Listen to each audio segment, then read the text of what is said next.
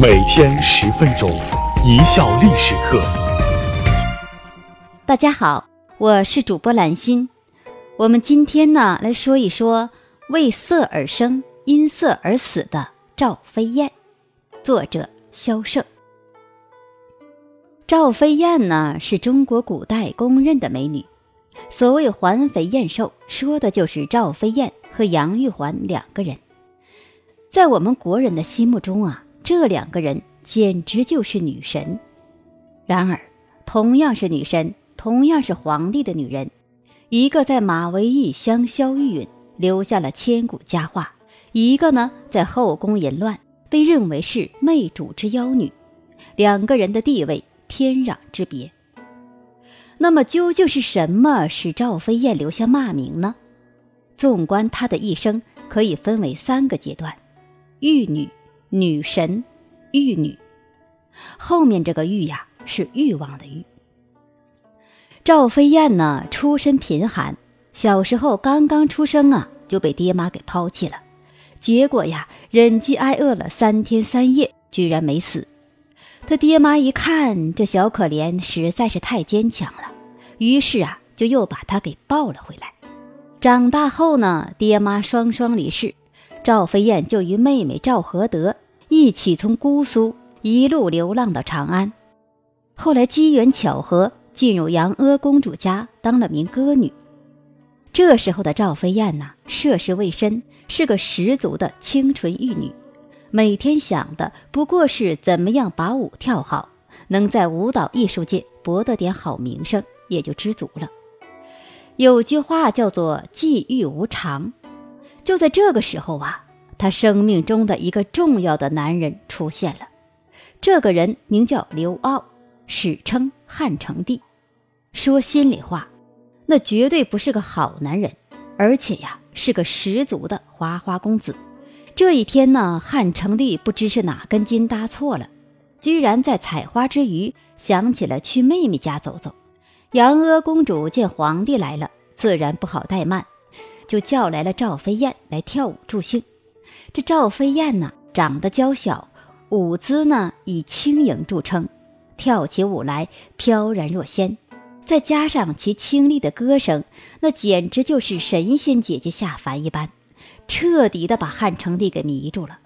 一曲舞罢，汉成帝这个花花公子立刻就说：“花姑娘，大大的好，我要了。”汉成帝的这个冲动行为，对赵飞燕而言可谓是又惊又喜。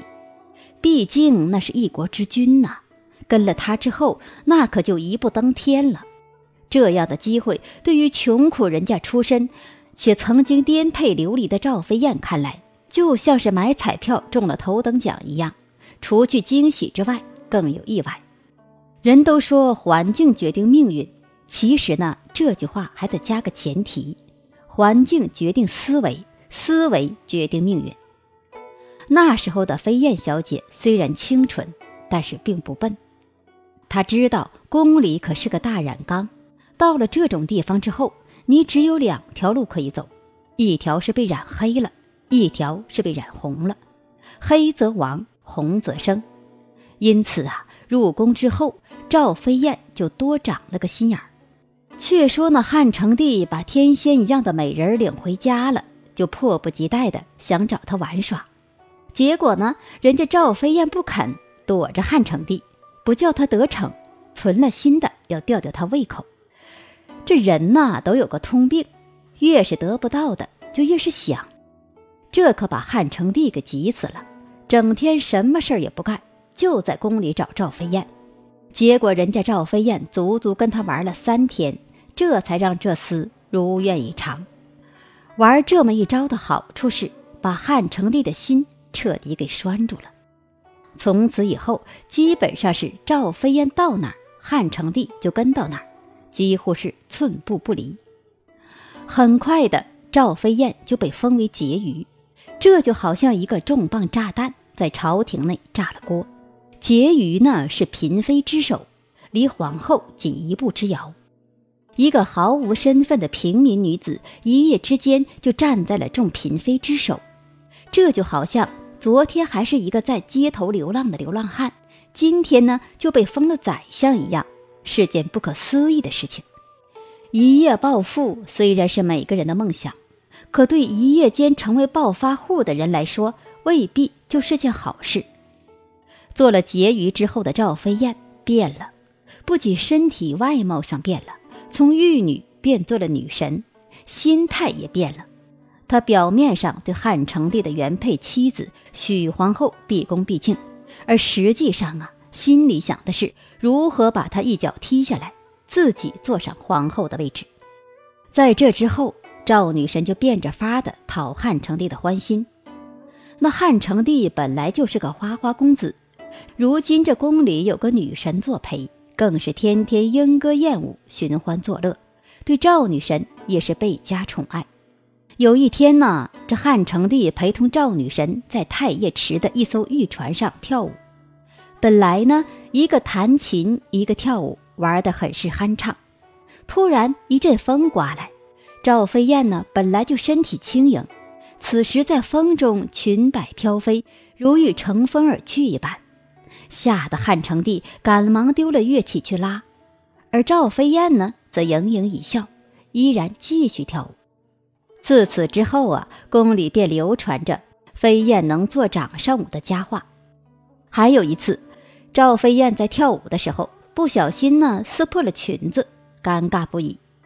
汉成帝一看，情急之下就让人把宫女的裙子撕下来几块，临时的给赵飞燕补上。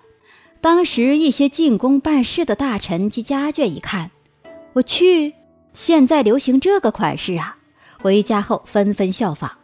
从此后，西汉时期的裙子全都少了一块。也有人说呀，现在女人裙子的后开叉就是汉成帝当时设计的。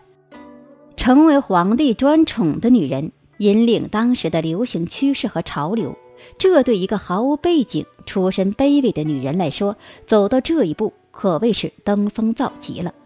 可是人呢，一旦踏入了名利和权力的圈子，便不会知足。此时的赵飞燕已不满足于当个婕妤，她要当皇后，成为后宫之主。于是呢，在她入宫的几个月后，将她的妹妹赵合德也接进了宫来，姐妹俩一起伺候汉成帝。这可把刘骜那个花花公子给乐坏了。如果说此时的赵飞燕是女神的话，那么赵合德就是个丰满的艳丽无比的淑女，一个妖冶冷艳娇小可人，一个妖娆妩媚性感丰满，一双尤物共侍一主。汉成帝觉得人生如此，夫复何求啊。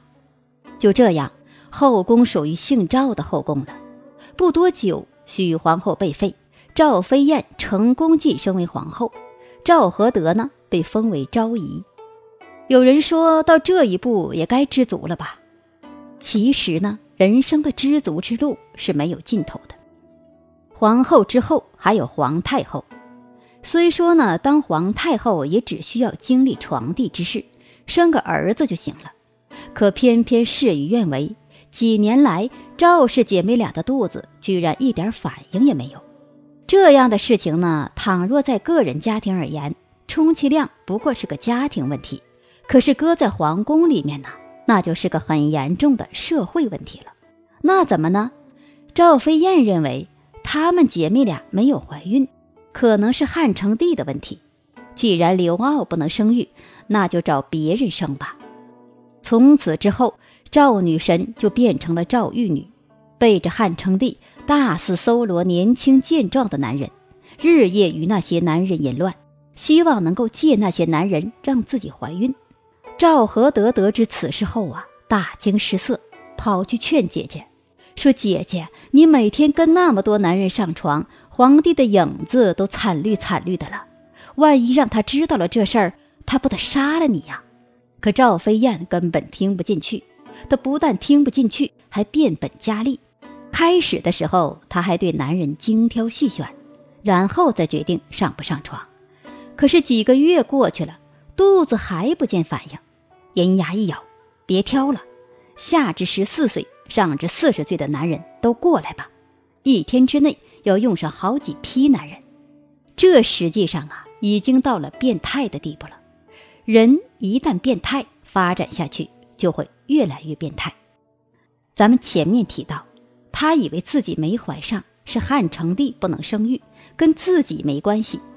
这样的话呢，他至少还可以通过别的男人来实现生育的愿望。可成千上万的男人在他身上努力过了，还是没怀上。这也还罢了，正在他郁闷的时候，传来消息说别的宫女怀上了汉成帝的种。这个打击对赵玉女来说实在是太大了，相当于宣布了她是个不孕不育的女人。赵玉女又把银牙一咬，芳心一狠，说在我没生之前谁也不能生，谁生谁就得死。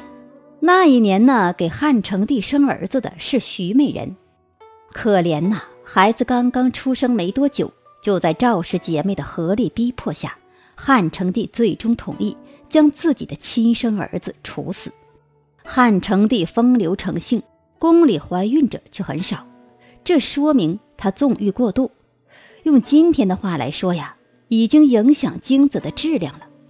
好不容易有一两个宫女怀上了，还生了儿子，却下令将自己的亲生儿子处死，傻了吗？相信再傻的傻子也不会在这种情况下把自己的儿子弄死。所以呢，基本可以断定这件事啊不是真实的。那么既然不真实，史书上为什么还会记载这样的事呢？唯一的可能性是成王败寇，那些事是王莽刻意编造出来贬低赵飞燕。